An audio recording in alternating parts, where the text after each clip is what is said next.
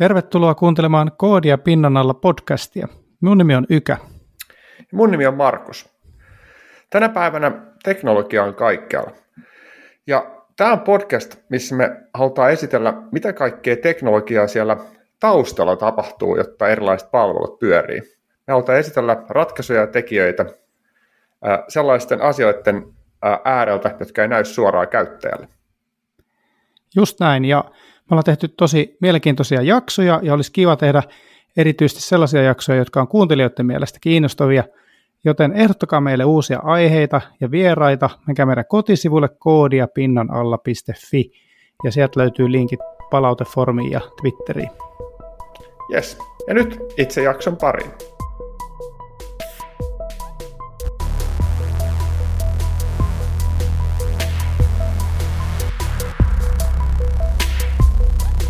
Tässä Koodia pinnan alla podcast-jaksossa uppoudumme M L Opsin eli Machine Learning Operationsin maailmaan. Eli käytännössä puhutaan siitä, miten koneoppimista operoidaan, tai tullaan todennäköisesti ainakin oppimaan tästä jakson aikana siitä. Meillä on vieraana Anniina Sallinen Ouralta. Tervetuloa. Kiitos. Ja itse asiassa Anniina on myös juontaja Koodikahvit-nimisessä podcastissa, joten meillä on myös tässä hieno mahdollisuus vähän tehdä tällaista tutustumista myös muihin suomalaisiin I T-alan podcasteihin. Uh, mutta joo, mennään itse asiaan. Eli me aina ollaan jo aloitettu tällä tyypillisellä meidän kysymyksellä, eli miten tota, Anniina, sä itse oot, tai mikä sun historia, miten sä oot päätynyt tekemään näitä M L Ops-juttuja? Joo, no... Um... Mun koulutustaustani on sellainen, että mä oon Helsingin yliopistossa opiskellut, ja siellä luin tosiaan tieteenkäsittelytiedettä, ja maisteriopinnoissani luin koneoppimista ja algoritmeja. Eli äh, siinä vaiheessa olen vähän tutustunut tähän, tähän koneoppimisen maailmaan. Äh, sitten mä ajattelin, ajattelin, että musta tulee varmaan data scientisti sitten, kun tämä puoli on, on tavallaan tuttu. Mutta tota, äh, aloitin urani softdevaajana. Siirryin siitä datapuoleen niin kuin data engineering-hommiin ja sitten enemmän noihin M L engineering-hommiin ja tutustuin siinä sitten enemmän tähän M L Ops-puoleen.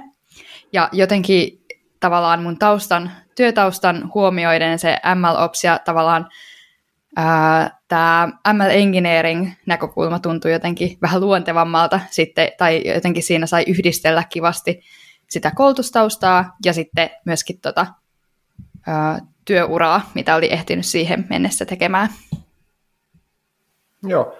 Mitä varmaan, mun mielestä tässä on sitten se seuraava kysymys, mitä oikeastaan, mitä sanoit, mitä M L Ops oikeastaan on? Me just mietittiin tätä, että miten tämän saisi suomennettua tämä termi ja muuta, mutta ehkä parasta lähteä siitä, että yrittää kuvailla, mitä se niin kaikkea pitää sisällään. Joo, tämä M L Opshan oikeastaan on tosi laaja käsite ja varmaan siitäkin löytyy monta eri, eri määritelmää, mutta mä ajattelisin niin, että, että se on ää, tavallaan joukko tämmöisiä ää, käytänteitä ja tapoja tehdä asioita. Vähän samalla tavalla kuin DevOps, mutta enemmän, enemmän ehkä räätälöitynä siihen koneoppimisen puolelle. Eli siihen kuuluu kaikki versioinnit ja monitoroinnit ja osittain myös tämmöinen niin kuin, ää, niin kuin tietoturva ää, liittyen siihen, siihen tota, ää, sovellukseen ja, ja siihen liittyy myöskin tota, ää, tämmöinen jatkuva, jatkuva, mikäs tämä on suomeksi, C I C D, jatkuva integraatio, jatkuva deployment, Joo. ää, niin kuin, mutta sitten sovitettuna vähän siihen koneoppimisen näkökulmaan. Eli toisin sanoen, jos vaikka puhutaan versioinnista näin lyhyesti, niin meillä on softapuolella tai tämmöisen niin kuin perinteisemmän softadevauksen puolella totuttu siihen, että versioidaan koodi ja versioidaan sitten mitä konfiguraatioita ja muuta, mutta sitten se ei oikein riitä tässä koneoppimispuolella, vaan sen lisäksi pitäisi esimerkiksi sitten, kun ää, treenataan niitä koneoppimismalleja, niin sen lisäksi ää, pitäisi versioida niitä malleja, joita me viedään sinne tuotantoon ja pitäisi versioida vaikka niitä hyperparametreja, joita me käytetään siinä treenaamisessa ja kaikkea muuta metadataa siitä treenaamisesta. Tämä on hyvä, hyvä tällainen syvä sukellus tähän koko koneoppimiseen, koska itsellekin tämä on tosi uusi. Ää, niin kuin en, en ole tehnyt tätä käytännössä, niin pitää itse asiassa vielä kysyä, että okei, okay, koneoppimisessa luodaan noita, noita, noita niin kuin malleja, joita sitten ilmeisesti kun ne viedään tuotantoon, niin tavallaan hyödynnetään sen mallin oppimaa dataa, tai niin kuin mallia, joka on datan perusteella koulutettu. Mutta sitten se mainitsit tuossa aikaisemmin vielä, että on niin kuin data scientist-taustaa ja data engineer-taustaa, niin miten, tota voisi ehkä vielä avata, että niin kuin mitä nämä eri roolit sitten tarkoittaa tässä tavalla kehittämisessä? Joo, äh, no data scientist on yleensä se tyyppi, joka sitten kehittää näitä malleja, eli äh, data scientisteillä yleensä on tämmöinen äh, esimerkiksi matemaattinen tausta tai muu luonnon, luonnontiede tiedetausta, voi olla myös niin kuin jostain businesspuolta taustaa, mutta he on niin kuin hyvin, hyvin syvällä tavallaan siinä mallien kehittämisessä, eli, eli miten, miten tota, minkälaiset mallit, mi, miten, miten niin kuin se data, mitä käytetään siinä treenaamisessa, vaikuttaa siihen malliin, ja heidän niin kuin tavallaan asiantuntijuus on hyvin syvällä siinä.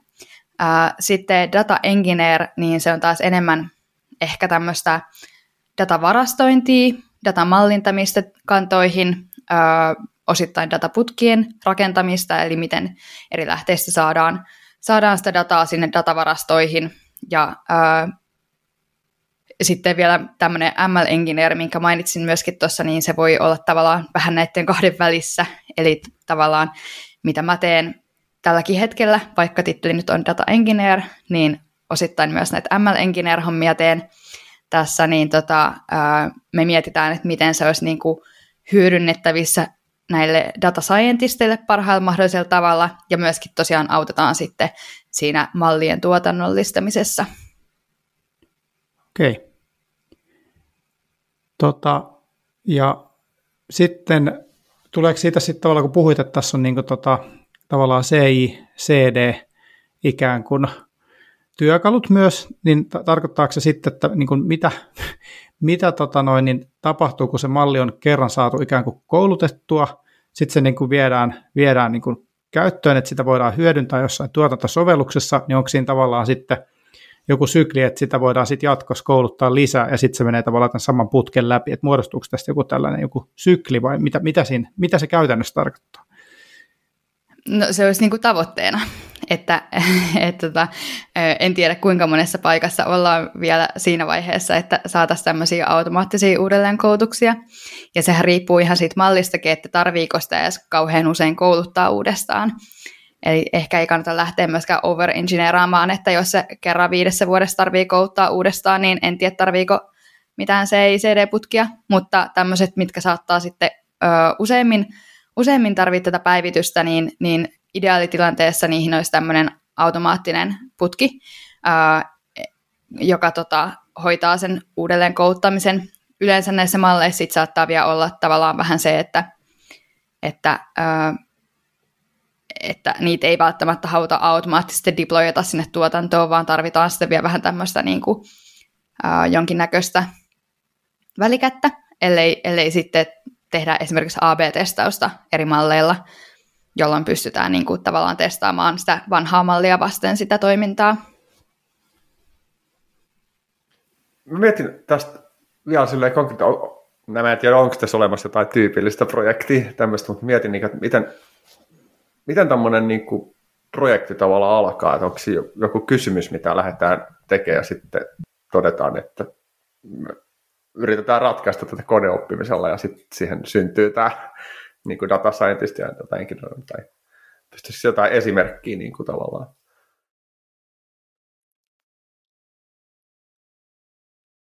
Apua. ähm, joo, no siis mä voin puhua Ouran näkökulmasta tästä, eli usein on joku tämmöinen niin kuin, äh, just nimenomaan ongelma, että me halutaan, halutaan tutkia, että pystyykö, pystyykö meidän datasta vaikka niin kuin näkemään tai ennustamaan jotain asiaa.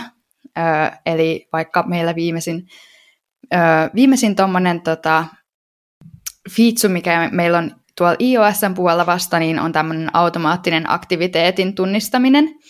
Eli, eli siinä me haluttaisiin se, että, että tota, tunnistaa se, että, että mitä se käyttäjä tekee tai automaattisesti tunnistaa, että käyttäjä on tehnyt jotain liikkumista, esimerkiksi pyöräilyä tai kävelyä tai juoksua tai vastaavaa.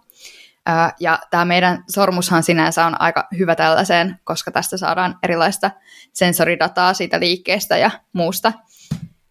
Niin käytännössä miten se on tapahtunut on niin, että, että tota, data scientisti tai meidän science-tiimissä, mä en ole ihan varma, että miten se heidän välillä menee, että, että meillä on tämmöisiä science-ihmisiä, jotka tekee hyvin tämmöistä tutkimuspuolen hommaa, ja data scientistit taas enemmän vähän niin kuin tuo semmoista ehkä tuotantokoodin tasosta jo, mutta että he lähtee tätä työstämään, ja ö, sitten kun he on, he on saanut tästä niin kuin jonkinnäköisen ensimmäisen version ehkä, ehkä tehtyä ja validoitua tämän hypoteesin, että, että tämä voidaan tunnistaa, niin siinä vaiheessa sitten on keskusteltu sekä meidän tiimin kanssa, eli, eli meidän data- ja M L Platform Squad, ja sitten myöskin tuon appipuolen kanssa. Ja siinä yhteistyössä keskustellaan siitä, että ensinnäkin, että niin kuin, kummassa se kannattaa se malli vaikka olla, että onko se siellä appin puolella vai onko se täällä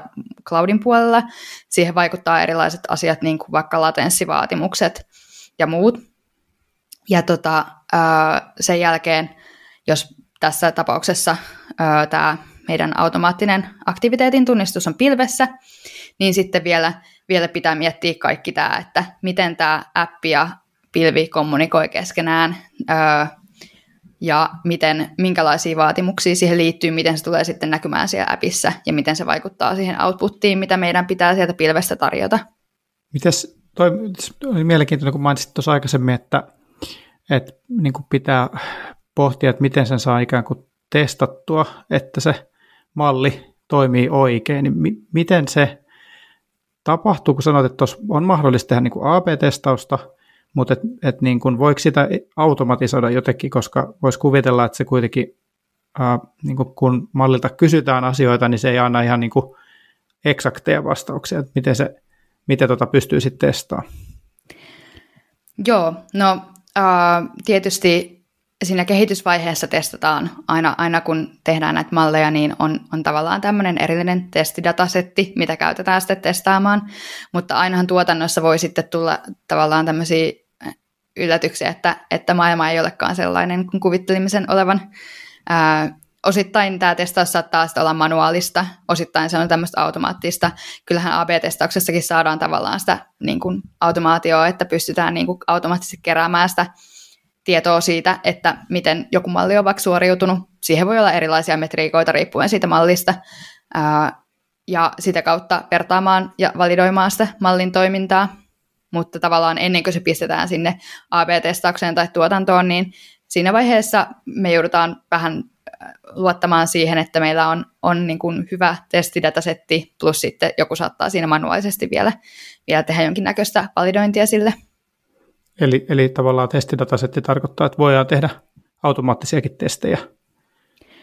Joo, kyllä. Ö, periaatteessa, jos puhutaan tästä deployment-putkesta, niin, tota, niin, niin siinä voi olla erilaisia vaiheita, josta yksi on sitten, että otetaan, otetaan joku testidatasetti ja sillä, sillä tota, testataan ennen sitä deploymenttia. Joo. Minkälaisilla työkaluilla tätä sitten tehdään? Niin kuin miten kukin eri rooli tässä? Niin kuin mitä... Niin kuin... Minkälaisia työkaluja oikeasti käytetään? Uh, no, MLOps-puolessa meillä on hyvin pitkälti käytössä toi A W S, eli sieltä hyödynnetään niin kuin SageMakerin ominaisuuksia. Siellä on itse asiassa sisäänrakennettuna aika paljon kaiken näköistä kivaa. Tähän MLOpsiin liittyen kaksituhattayhdeksäntoista julkaistiin enemmän sitä puolta reinventissä, ja tota, uh, siellä on muun muassa mahdollista, uh, jos, jos sen mallin tarjoilee sieltä SageMakerin kautta, niin esimerkiksi monitorointia lisätä sillä automaattista monitorointia ja myös custom monitorointia. Sitten sillä on mahdollisuus tehdä tämmöistä experiment trackingia, eli, eli että jos, jos halutaan niin kuin ajaa rinnakkain useita treenaus tämmöisiä ajoja ja nähdä, pystyy vertailemaan niitä keskenään, niin se tarjoaa myöskin siihen esimerkiksi mahdollisuuden. Meillä yleisesti ottaen data scientistit, kun ne kehittää näitä malleja, niin käyttää myös SageMaker Notebookia tai sitten ne saattaa käyttää E C two instansseja. mutta ne on oikeastaan tärkeimmät, mitä meillä käytetään. Ja, tota, ja, ja ää, Pythonilla koodataan pääasiassa myös TypeScriptia mukana. Meillä on, me tietysti myös tuotannollistamisessa, tuotannollistamisessa ää, rakennetaan se infraa sinne, ää, johon, johon tota, käytetään se C D K tai TypeScriptiä. Eli, eli sitäkin on sitten siellä TypeScriptiä vähän mukana. Mikä on C D K? Mutta, Uh, C D K on siis A W S:n tämmöinen uh, niin kuin Infrastructure as Code-työkalu, joka pohjautuu CloudFormationiin. Eli, eli se on tämmöinen, uh, millä voi tavallisella ohjelmointikielellä kirjoittaa infrakoodia. Ja se sitten siitä uh, tavallaan generoi CloudFormationia, eli, eli sitten niin kuin jamlia. Ja tota, sitä kautta pystytään hallitsemaan tätä infraa täällä A W S:ssä. Okei, okay, se on vähän niin kuin S D K tavallaan siihen pää- päälle. Joo, vähän niin kuin joo. joo. Ja lopuksi tulee jamlia niin kuin aina, kun tehdään infraa, musta tuntuu, tuntuu tänä päivänä. eli, eli jos ymmärrän oikein, niin me yritän nyt niin kuin summerata, että tavallaan toi niin kuin C D K on se, niin kuin pystytään koodaamaan se puoli, että miten saadaan pystyyn ne tarvittavat niin kuin härvelit Amazonin puolella.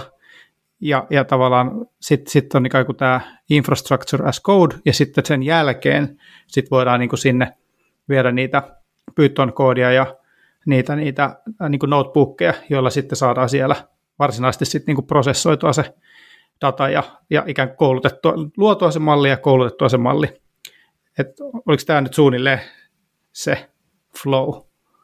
Joo, ne notebookit on enemmän siinä kehitysvaiheessa ehkä käytössä, eli, okay. eli niitä ei sitten enää tavallaan, kun malli viedään tuotantoon, niin siinä vaiheessa niitä notebookeja ei enää käytetä. Ne on ö, käteviä tämmöiseen niin kuin eksploratiiviseen ö, niin kuin tyyliin ja tavallaan siihen, siihen iteratiiviseen kehitykseen, eikä niinkään enää ehkä siinä, siinä niin kuin tuotantovaiheessa pitäisi mun nähdäkseni enää olla niitä mukana, mutta esimerkiksi toi SageMaker tarjoaa sitten tämmöistä niin kuin training job-tyyppistä, niin kuin, jossa sä pystyt spinnaamaan tämmöisen instanssin siihen treenaamista varten, ja siellä sitten ajetaan ihan perus Python-koodia, niin kuin koodia. Joo, mä mietin, eli, eli menikö, jos mä nyt yritän kanssa tuossa miettiä, eli sillä tavallaan tässä sitten nyt jokaisella vaikka data scientistilla on tätä kautta on sitten helposti niin kuin riittävästi niin kuin konekapasiteettia myös niihin, tai, tai minä oletan tällainen sen verran, minullakin aika vähän tietoa tästä koneoppimusta, mutta kuitenkin, että se on aika, aika raskasta, niin sit nämä niin kuin mahdollistaa sen, että sitten data scientist voi oikeasti niin kuin helposti käyttää riittävän määrän sitä konekapasiteettia ja ajaa niitä malleja. Joo, kyllä just näin. Eli, eli se, että se ajetaan siellä pilvessä eikä koneella, ö, mahdollistaa just tämän, että on enemmän tätä laskentakapasiteettia, eli tehokkaammat instanssit käytössä. Myös se, että jos sul kestää kaksi päivää treenaa malli, niin sun ei tarvitse pitää sun läppäriä päällä kaksi päivää. Ja käytännössä, että sä pystyt hyödyntämään sitä sun omaa tietokonetta johonkin muuhunkin, kun siellä ei ole tuulettimet huutamassa. Ö, yksi näkökulma kulma tähän on vielä se, että et, että ne notebookit tai se pilvessä treenaaminen ja, ja tota, kehittäminen ö, auttaa siihen, että ei tarvitse lataa mitään tuotantodataa omalle koneelle, joka on G D P R:n näkökulmasta hieman kyseenalaista. Niin tota, tämä on myös yksi sellainen näkökulma, minkä takia ö, se on ehkä hyvä tehdä siellä pilven puolella. Aivan, eli sitten siellä on varmaan niinku valmiiksi jotkut integraatiot tai niin kuin mahdollisuudet käyttää jotain tietovarastoja A W S:stä. Oletan nyt, että tässä varmaan S kolme on joku tyypillinen. Joo, tai jotain kyllä. Tietokantoja sitten. Joo. Joo, siellä käytännössä pitää sitten vaan niin kuin konfailla niitä notebookeja niin, että siellä on erilaisiin tietokantoihin ja S kolme ja muihin kaikkiin niin kuin, ää, pääsy. Ja sitten yleensä se ladataan tavallaan siihen notebook-instanssille se data, ja sieltä pystyy, että ei tarvitse joka kerta kysyä sitä uudestaan sieltä kannasta, vaan se voi ihan lataa siihen niin kuin notebook-instanssille vaikka, mutta että se ei ole kenenkään omalla koneella. Tota, toi kuulostaa, että tosiaan nyt alkaa pikkuhiljaa, tämä on niin itsellä uusi aihe, että alkaa pikkuhiljaa ymmärtää, niin kuin yhdistää pisteitä niin sanotusti. Ja sitten tuossa mainitsit just, että, että on niin kuin tiettyjä juttuja, mitä tehdään silloin, kun sitä niin kuin, äh, kehitetään tuollaista eksploratiivista käyttöä, niin Onko se kuitenkin sitten se sama ympäristö tavallaan se SageMaker, jolla se viedään sitten, niin kuin käytetään tuotannossa myös? Että mitä siinä tavallaan tapahtuu siinä vaiheessa, kun ollaan, että hei nyt se on valmis, niin miten se eroaa sitten tuotantokäyttö ikään kuin siitä eksploratiivisesta käytöstä? Joo, no usein siis siinä vaiheessa, kun meidän datascientisti on sitä mieltä, että tämä on nyt hyvä, no. niin ää, meillä käytännössä kontitetaan se koodi, eli, eli luodaan siitä joku Docker-image, ja näitä Docker-imageita pystyy sitten ää, sinne SageMakeriin laittamaan tavallaan, pyörimään tämmöiseen endpointtiin, eli ää, endpoint on ihan tämmöinen, no endpointti, mitä voi kutsua. Sitten siihen yleensä rakennetaan vielä jotain muuta ympärille, että suoraan sitä SageMaker endpointtia ei kutsuta, vaan esimerkiksi siihen voidaan lisää joku lambda-väli, joka kutsuu sitä, joku A P I gateway tyypi, tyypillisesti, tai, tai jotain vastaavaa, millä rakennetaan, rakennetaan siihen A P I-väliin, jossa pystyy sitten tekemään autentikaatio sun muuta, että kuka tahansa sitä ei ala kutsumaan. Mutta käytännössä kontitetaan, pistetään sinne sinne SageMaker endpointtiin esimerkiksi pyörimään, jos nähdään, että, että se on paras paikka sille, ja, tota, ja, ja sitten rakennetaan muu infra siihen ympärillä ja muu logiikka. Tuossa tuntuu, että tuossa on tosi monta erilaista juttua, niin mi, mi, toimiiko tässä semmoinen, jos vähänkin isompi projekti, semmoinen full stack-ajattelu, niin pystyt tavallaan silleen, vai onko se silleen, tosis, esimerkiksi jos on niin kuin data scientist tehnyt Python koodiin, niin pystytkö sä niin kuin vaan ajaa kaikkia ja katsoa niitä, että onko se niin kuin sellainen mahdollista, vai onko se tosi roolittunut tuo työ sitten käytännössä? En ole ihan varma, ymmärsinkö no, kysymyksen. Me, me, niin, mietin, pysty, pystyykö siinä niin kuin yksi ihminen niin kuin osaamaan tuon kaiken paletin, että onko se tyypillistä, vai onko se sitten tosiaan, että siinä on niin kuin tosi selkeästi eri niin kuin osaamisalueet tekee jotain eri, eri juttuja? No mä sanoisin, että... että ää... on hyvä, että siellä on erikseen ne data scientistit, ja sitten toisaalta on myöskin hyvä, että on erikseen ne M L-engineerit. Varmasti on ihmisiä, jotka osaisi niinku tavallaan tämän kaiken, mutta mä veikkaan, että ne ihmiset on aika harvassa. Ja mun mielestä myöskin siinä mielessä ihan hyvä, että yhden ihmisen ei tarviikaan osaa niitä kaikkea, ja se, pystyy, niinku, se henkilö pystyy keskittymään siihen ydinosaamiseensa, koska ainakin Asiat tapa, asioita saa paljon enemmän tehtyä, kun yhden ihmisen ei tarvitse huolehtia koko, koko putkesta. Joo, Joo sain, sain kyllä kiinni. Mä sitä just tavallaan vaan just mietin, vaikka jos mä itse en tiedä, että sitten hirveästi ottaisin SageMaker-tutoriaalin, niin pystyisikö mä, niin kuin, tai pystyisikö joku semmoinen niin perusdevaaja tekemään koko silleen putke, niin kuin, jos haluaisi jotain kokeilla. Tätä mä mietin siinä mielessä, että jos haluaisi vaikka kokeilla jotain datamallintamista, niin pystyisikö noilla niin kuin työkaluilla tavallaan.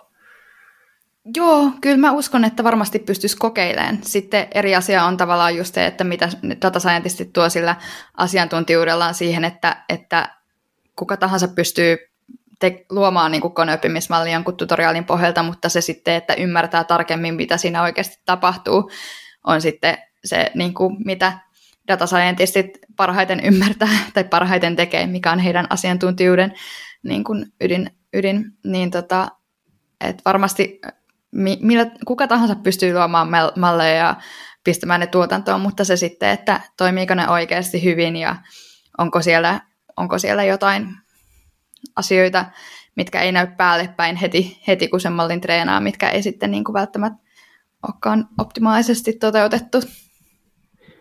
Kuka tahansa pystyy luomaan Hello World-mallin, mutta sitten se on se malli, josta olisi jotain hyötyä, niin epäilemättä se on ihan syykin, miksi, miksi on niin kuin, alkaa olla omat yliopistotutkinnot data scientistille ja näin. Tämä oli muuten hauska, kun mietittiin, että mikä tämä data, data scientist on suomeksi. Me, me päädyttiin, että voisiko se olla datatieteen harjoittaja, olisiko se hyvä? Tai onko teillä, Ää... onko sinulla mielessä mitään, mikä se olisi? Ihan datatieteilijä on, on semmoinen, joo. Joo, joo, se on mitä olen kuullut. Joo, ja sitten data engineer on ehkä data-insinööri. Joo, varmaankin. Joo. Tämä on niin, jotenkin uusi ala, että niin kun, ää, on vähän hakusessa, että mitä nämä on nämä termit. Tuosta vielä tuli mieleen tuosta niin kun tuotanto. Ää, nyt mietittiin, että se saa niin kun tuotantoon käyntiin, eli sitten se on niin kun, tavallaan, tämä on mielenkiintoinen, koska tämä on niin kun, te teette Docker-imagen, niin se on vähän sama asia kuin jotenkin rinnastan siihen, että jos tekisin, ää, että minulla on joku sovellus, vaikka joku, mikä on, tuottaa apin, vaikka joku backerisovellus, sitten kun se on niin kuin tehty siihen uusi feature, niin sitten se voi merkata masteriin ja buildata siitä dockerimaken, niin sitten tavallaan, okei, okay, tämän voi deplata jonnekin, että on vähän niin kuin tietyllä tavalla vastaava putki, ja sitten jos mä ymmärsin oikein, niin on mahdollista, että sitä mallia tavallaan jatkokehitetään, niin tarkoittaako se, että se menee sitten vaan niin kuin samaa tyyliä kuin normi C I C D, että sitten voidaan niin kuin testata, että jos sitä mallia on muutettu taustalla, sitä voidaan eksploratiivisesti siellä SageMakerissa kehittää, niin sitten sieltä saadaan lopputuloksena jälleen uusi kontti käytännössä vaan, jos on sitten päivittynyt. Joo, Joo. Joo kyllä. Joo. Eli, eli tavallaan aina, aina sitten, kun mallia muutetaan, ja, ja tota, ö, tai itse asiassa mä korjaan, ö, jos okay. se mallin koodi on muuttunut olennaisesti, niin siinä vaiheessa tämä Docker-imake voidaan niin kuin, ö, tai buildataan uudelleen, mutta tietysti jos me muutetaan vaan esimerkiksi sitä dataa, jolla se malli on treenattu, niin siinä vaiheessahan me ei tarvita uutta, uutta konttia. Silloin vaan tavallaan se, se tota, käytet, käytettävä tai käytetty data on se, mikä siellä taustalla muuttuu.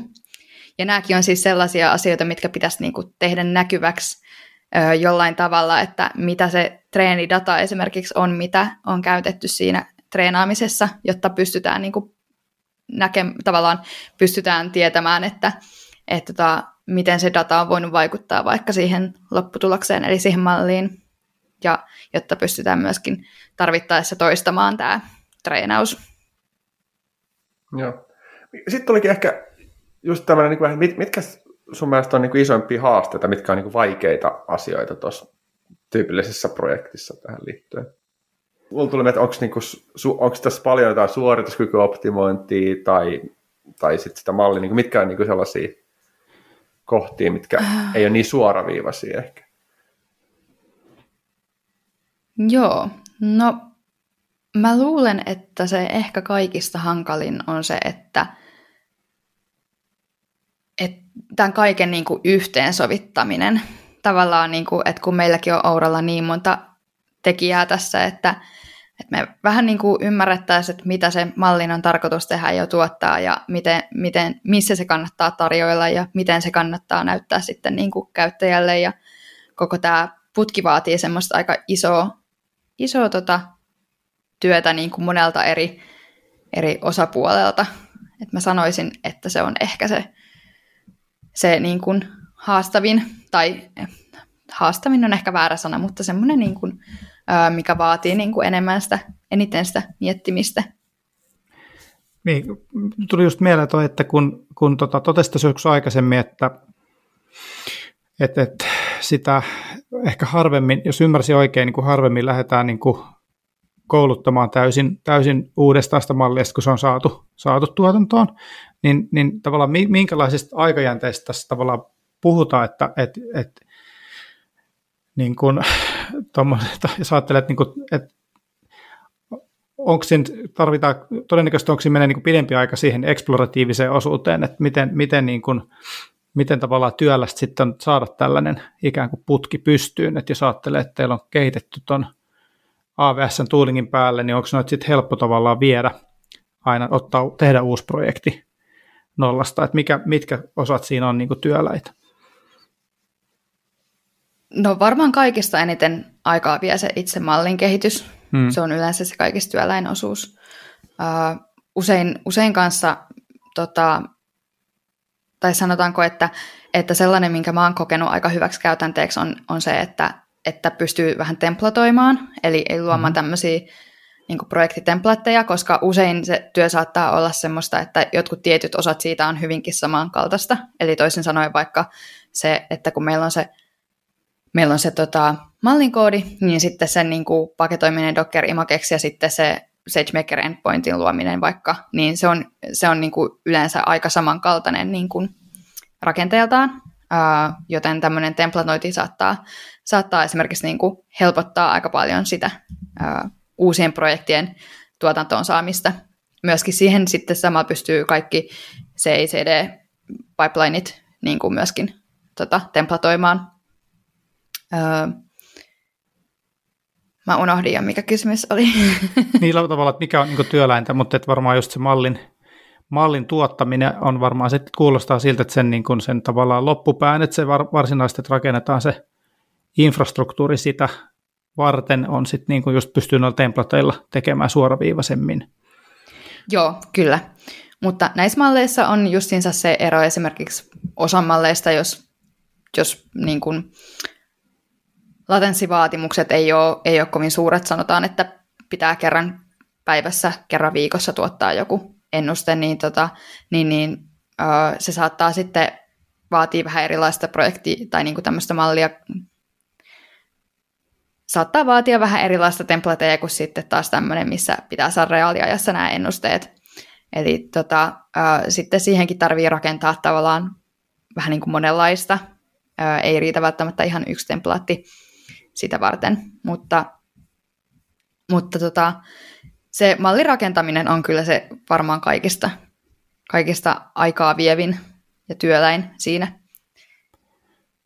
Ja itse asiassa nyt tuli mieleen, muistan, muistan kuuleeni tästä, niin kuin, äh, että useinhan se mallin laatu riippuu vissiin aika paljon sitä datan laadusta, eli odotan, että siinäkin voi tulla sitten sitä ikään kuin säätämistä, että jos huomataan, että, että data vaatii vielä niin kuin sitä, ehkä just se data engineering-osuus, että, että, että löytyy, saadaan ehkä se roskadata sieltä pois tai jotain, että varmaan siellä sitten tulee niitä, niitä niin kuin kehitys, tavallaan, miten se nyt sanoisi, syklejä, että jaha, aloitetaankin alusta, että nyt data meni uusiksi ja näin, en tiedä, varmaan olettaisin, että siellä päästä tarvitsee aika paljon.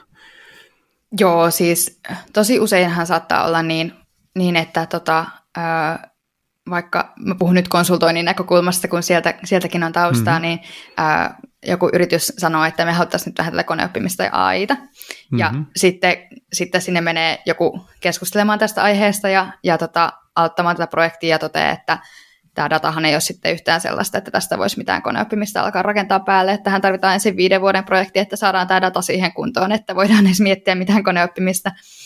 Mutta äh, vielä ehkä semmoinen, semmoinen pointti, minkä haluan vielä nostaa, että vaikka se data engineering olisi kunnossa ja tavallaan tuotetaan validia dataa ja saadaan ihan, ihan niin kuin kunnoista dataa ja tarpeeksi dataa, niin siinä va- siitä huolimatta usein sitten vielä data scientistit joutuu sille datalle jotain tekemään, että jos siellä vaikka löytyy jotain outliereita, tai sitten jos siellä on jotain puuttuvia arvoja, mitkä saattaa olla ihan täysin valide- validisti puuttuvia arvoja, niin sitten joudutaan miettimään, että mitä, mitä sille tehdään ja tämmöistä, että vaikka se data engineer-puoli olisi kunnossa, niin yleensä siitä huolimatta joutuu jonkin verran vielä data scientisti tekemään sille datalle asioita, ennen kuin sillä voidaan kouluttaa sitä mallia. Reaalimaailman data on, on aina mitä on. Mm. Kyllä.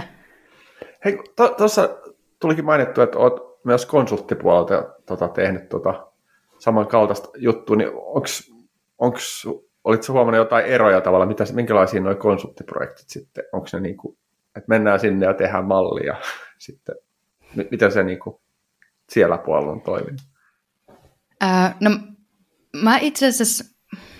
Mä aloitin tosiaan siellä konsulttipuolellakin softadevaajana ja sitten siirryin siitä pikkuhiljaa datapuolelle ja tein sitten pari, pari vikaa vuotta, oli enemmän semmoista data engineering, M L engineering tyyppistä tekemistä ja mä olin itse asiassa yhdessä projektissa sen koko ajan, okay. Eli mulla ei ole niin kuin monesta asiakkuudesta kokemusta, uh, mutta se oli tosiaan semmoinen, että tai se oli, niin kuin mä sanoisin, että se on niin kuin hyvin samankaltaista itse asiassa jopa, jopa kuin mitä tällä hetkellä tehdään, että, että tota, mäkin olin silloin vähän niin kuin osana sitä tiimiä, että se ei ollut niin, että joku pieni tiimi meiltä, meiltä menee sinne ja rakentaa mallia ja lähtee pois, joo. vaan, vaan sekin oli niin kuin semmoista, joo, joo kyllä, vaan mä olin ihan osa tämmöistä analytiik- asiakkaan analytiikkatiimiä ja siellä, tota, siellä sitten autoin data scientisteja tuotannollistamaan niiden, niiden tota, malleja ja tein, rakentein myöskin näitä dataputkia ja, ja sitten mietin sitä, että miten sitä,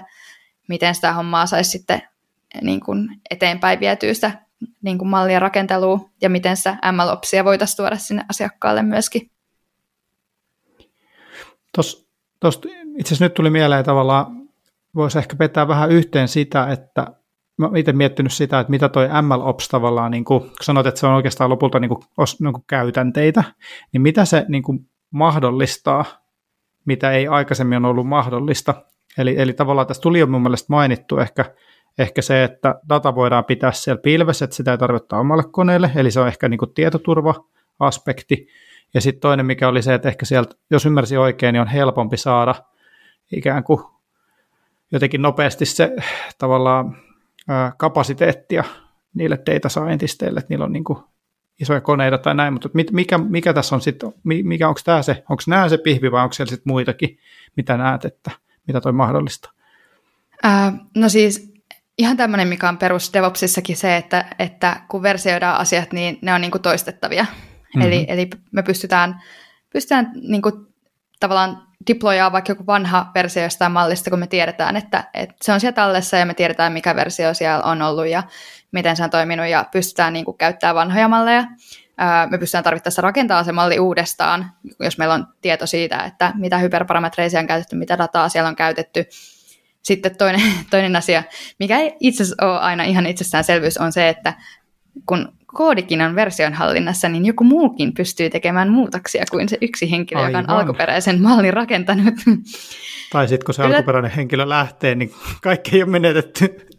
Kyllä, juuri näin. Tämä, tämä ei aina ole itse, ihan itsestäänselvyys. Ja tota, ähm, mitähän muutama mainitsisi vielä? No siis se, että, että tähän asti aika paljon, kun ollaan niin kuin hypetetty vaikka koneoppimista ja näin, ja meillä on ollut data scientistia tekemässä, niin ne, teo, ne niin kuin tulokset ei ole välttämättä silleen, ei olla voitu tietää, että ne tuottaa arvoa, kun ei ole välttämättä sitten, kun se on viety sinne tuotantoon, niin se on vähän niin kuin viety sinne, ja se on sitten ollut siellä, ja toivottu, pidetty silmät, tai niin kuin pidetty sormet ristissä, että, että, että se toimii, ja sitten sitä ei ole välttämättä verifioitu. Eli, eli sitten kun pystytään monitoroimaan vaikka näitä malleja, niin sitten pystytään myöskin verifioimaan, että toimiiko se, tuottaako se jotain arvoa. Pystytään myöskin havainnoimaan sitä, että pitäisikö se malli uudelleen treenata, jos me nähdään, että siellä datassa tapahtuu jotain sellaisia muutoksia, joita se malli ei enää pysty handlaamaan. Ja no nämä oli varmaan ehkä ne tärkeimmät, että pystytään, kun yrityksetkin varmaan ei niin kuin huvikseen vaan tee näitä malleja, vaan oikeasti toivoisi saavansa jotain arvoakin niistä, niin pystytään sitten oikeasti myöskin ehkä osoittamaan se, että näistä, näistä jotain hyötyä on ollut. Tuossa muuten tuli mainittua just toi, että havaitaan, jos datasta tulee muutoksia, jotka vaikuttaa mallin ikään kuin luotettavuuteen, niin että nyt, nyt puhutaan ehkä jonkunnäköisestä metriikasta, jota voi nyt sitten ilmeisesti näillä työkaluilla jollain tapaa automaattisesti seurata, niin, niin onko se käytännössä, mitä se tarkoittaa? Onko se niin kuin, että siellä on joku, että sillä malli, malli kun sitä käytetään, niin se antaa jonkun, niin kuin, että kuinka luotettava tämä vastaus on, ja sitten jos se rupeaa menee tosi johonkin suuntaan, niin sitten nähdään joku käppyrä, että nyt, nyt pitää tehdä jotain, vai mikä se on? No käytännössä vaikka, jos puhutaan, äh, tämä on ehkä tämmöinen hypoteettinen keissi, mutta äh, jos puhutaan vaikka siitä, että koitetaan äh, ennustaa, että, et, tai niin kuin suositella jotain, jotain niin kuin, mm-hmm. äh, käyttäjälle jotain tuotteita jossain verkkokaupassa, mm-hmm. ja meillä on siellä joku, joku malli, joka, joka äh, on niin kuin rakennettu tiettyjen oletusten päälle, että et mitkä tuotteet voisi sopia tälle käyttäjälle, niin tota... Niin, niin mehän pystytään suoraan sitten tietämään, että onko se, onko se käyttäjä esimerkiksi klikannut sitä ö, tuotetta, mitä sillä on ehdotettu, onko se ostanut sitä, onko se esimerkiksi ostoskoriin. Kaikki tämmöiset tuottaa meille sitä tietoa siitä, että kuinka, kuinka onnistunut se on se ennustus. Ja ö, sitten kun tätä, tätä voidaan yhdistellä siellä, siellä ja tota, tarkistaa vähän niin kuin sitä kautta, että onko, onko tässä nyt oikeasti mitään järkevää tälle käyttäjälle tarjottu.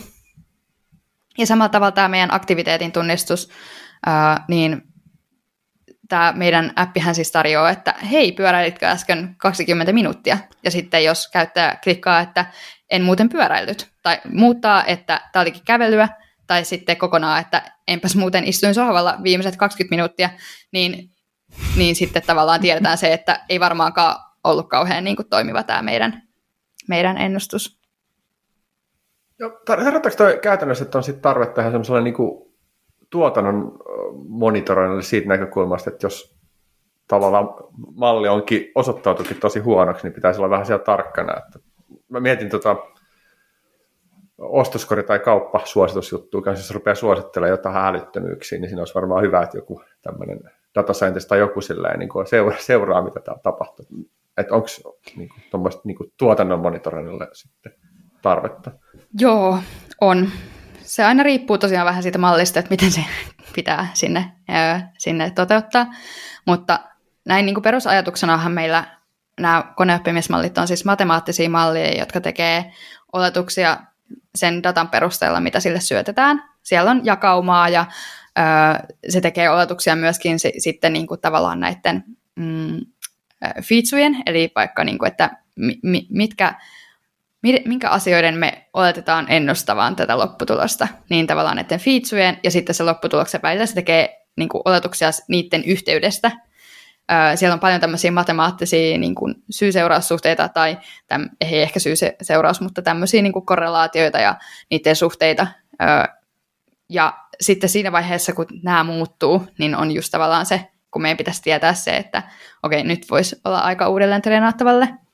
Sen minun piti kysyä, tulit, niin kuin, nyt on niin kuin, um, itse päässyt niin kuin jonkun verran ehkä jyvälle tähän niin kuin ma- maailmaan, mitä, mitä toi koneoppiminen käytännössä on, niin miten sä näet itse, että kun nyt kuulostaa siltä, että on tosi niin kuin hienosti äh, tavallaan tarjolla just nämä niin kuin viimeisimmät, viimeiset, viimeisimmät työkalut, millä saadaan tällainen niin kuin, tavallaan sykli ja, ja, ja tota, continuous deployment-malli, niin mihin, tää, mihin suuntaan tämä ehkä on menossa, että mi- mitä tavallaan niin kuin mihin tämä voisi kehittyä, mitä, mikä on niin kuin se seuraava juttu, mitä, mitä tässä M L Opsissa tapahtuu? No ensinnäkin täytyy ehkä sanoa, että tämä M L Ops on ainakin Suomessa aika lapsen kengissä vielä osittain, eli siinä puolella on kyllä vielä paljon tekemistä, että niitä käytänteitä otettaisiin otettaisi sitten myöskin. Ää, mä en tiedä, liittyykö tämä nyt M L Opsiin ihan suoranaisesti, mutta mutta tämmöinen asia kuin selitettävyys, eli mallien selitettävyys on semmoinen, mitä näen, että ehkä tulevaisuudessa pidetään entistä tärkeämpänä. Eli äh, se, että me tiedetään, että minkä takia tälle käyttäjälle suositeltiin tätä tuotetta, minkä takia me annettiin äh, tämä ennuste, että hän pyöräili, eikä että hän käveli, äh, minkä takia vaikka Äh, minkä takia me ajateltiin, että, että tämä käyttäjä tarvitsisi tällaista asiaa. Ostoskorissaan. Joka tapauksessa. Joo, kyllä. Että, et, tota, mm, tai esimerkiksi vaikka sanotaan terveydenhuollon puolella, jos, jos alkaa tulemaan malleja tai enemmän hyödynnetään tätä koneoppimista, niin minkä takia me ajateltiin, että tämä henkilö Öö, minkä takia me ajateltiin, että tällä henkilöllä saattaisi olla vaikka joku kohonnut riski johonkin sairauteen, tai, ää, tai että minkä takia me ajateltiin, että tällä käyttäjällä voisi olla suurempi riski tässä leikkauksessa, tai jotain tämän tyyppistä. Aivan. Eli, eli voidaan tuoda niin kuin sitten mahdollisesti käyttäjällekin näkyväksi, että minkä takia just sulle tätä suositeltiin, tai minkä ta- miten tähän nyt päädyttiin, tähän ennusteeseen. Ni- niin toi kuulostaa siltä, että tavallaan kun käytetään enemmän ja enemmän tota koneoppimista, niin sitten sen niinku tulosten pohjalta joudutaan tekemään isoja päätöksiä, niin ymmärrän kyllä hyvin, että se, että se olisi niinku kiva ymmärtää niinku tavallaan se tausta siinä. Kyllä, ja meillähän on, on näitä hyviä huonoja esimerkkejä siitä, että, että kun ei välttämättä olla täysin niin kuin osattu rakentaa sitä mallia vaikka niin, että siellä ei olisi kovin isoja vinoumia, joita esimerkiksi datassa saattaa helposti olla, niin, tota, niin, niin on sitten päädytty tämmöiseen tavallaan automasi- automatisoimaan syrjintää. Esimerkiksi just tämä rekrytointijärjestelmissä koneoppimisen käyttäminen, kun pohjadata onkin yhdeksänkymmentäyhdeksän pilkku yhdeksän prosenttia valkoisia miehiä, niin se voi olla, että se on joskus menneisyydessä johtanut vähän huonoihin tuloksiin.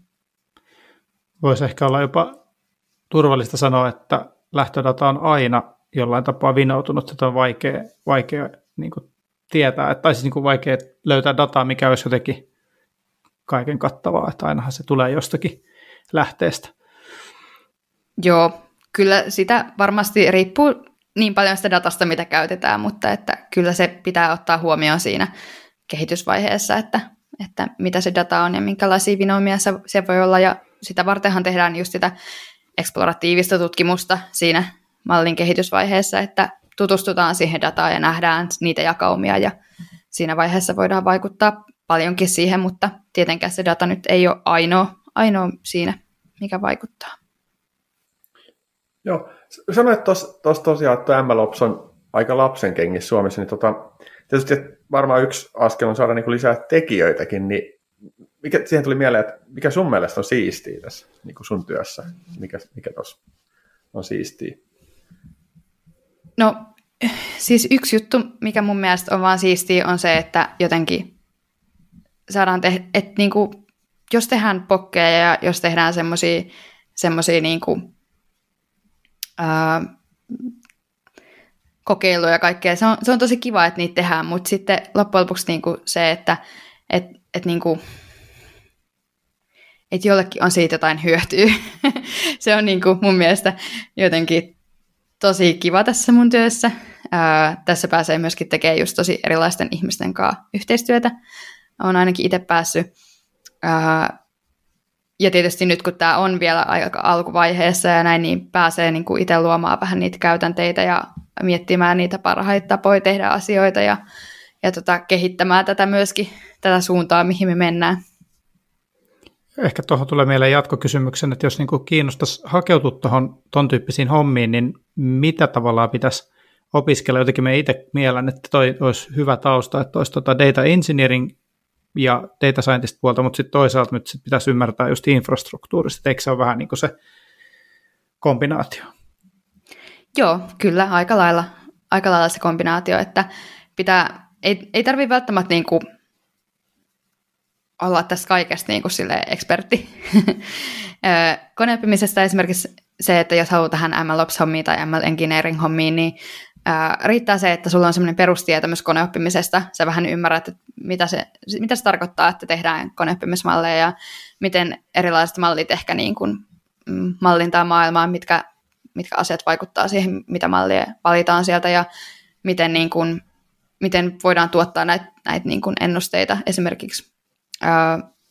Softadevauksesta tai softadevaustaustasta on oikeasti aika paljon hyötyä, koska mehän sitten rakennellaan kaiken näköisiä rajapintoja ja muita, mitkä tarjoaa sitä ulkomaailmalle tai meidän appille näitä ennusteita esimerkiksi. Ja tota, ää, sitten tavallaan perustietokanta tietämystä, tietokanta tietovarasto tietämystä tarvitaan siellä myöskin taustalla, mutta sitähän saattaa saada jossain päkkäriin Kyllä. koodarin työssä ihan niin kuin hyvin jo, että riippuu tietysti hyvin paljon, että minkälaisissa hommissa on, mutta ainakin itse koen, että, että itse kun tein enemmän back-devaamista silloin aikanaan, niin se kyllä niin kuin auttoi tavallaan tässä siirtymisessä tänne datapuolelle. Aivan, on niin kuin hyvä, hyvä tausta. Tota, tämä on kyllä ollut tosi kiinnostavaa, me ainakin itse niin kun alkaa olla kysymyksistä takki tyhjä, koska, koska tämä on ollut tämmöinen syvä sukellus maailmaa, mihin ei, ei ole itse hirveästi ollut osaamista tai tietoa. No nyt on sellainen pintaraapasu, mutta tota, kiitos, kiitos, kiitos keskustelusta. Tuleeko Markukselle mieleen jotain? Ei, ei mullakaan oikeastaan lisättävää. Mulla on ihan sama, että tätä ennen niin tavallaan tuosta kokonaisuudesta, mitä kaikkea tuossa tapahtuu, niin mulla on aika hatarkuva ja mä luulen, että on, on ainakin jonkun verran parempi kuva, kuva nyt, mitä kaikkea tuossa tapahtuu. Ja tavallaan tulee taas näitä, mä aika monessa jaksossa aina sanon, että olisi kiva tähänkin, tätäkin kokeilla, kokeilla, mutta katsotaan, mitä kaikkea sitä ehti, ehtii. Mut tosi paljon kiitoksia, Anniina, että tulit vieraaksi. Kiitos paljon, että kutsuitte. Oli kiva ja olla näin, näin vuorostaan vieraana. Joo, ja tosiaan, ja tosiaan mainitaan vielä, että jos, jos tota, muita tähän koodaamiseen liittyviä aiheita haluaa kuunnella, niin tosiaan Anniina ja, ja, ja tota, mikä se sun juontajakaverin nimi onkaan? Pauliina. Pauliinan just podcasti Koodikahvit, niin kannattaa tsekata se kanssa. Mutta tota, tosi kiva, että tulit, ja, ja kiitos tästä, ja koodaillaan.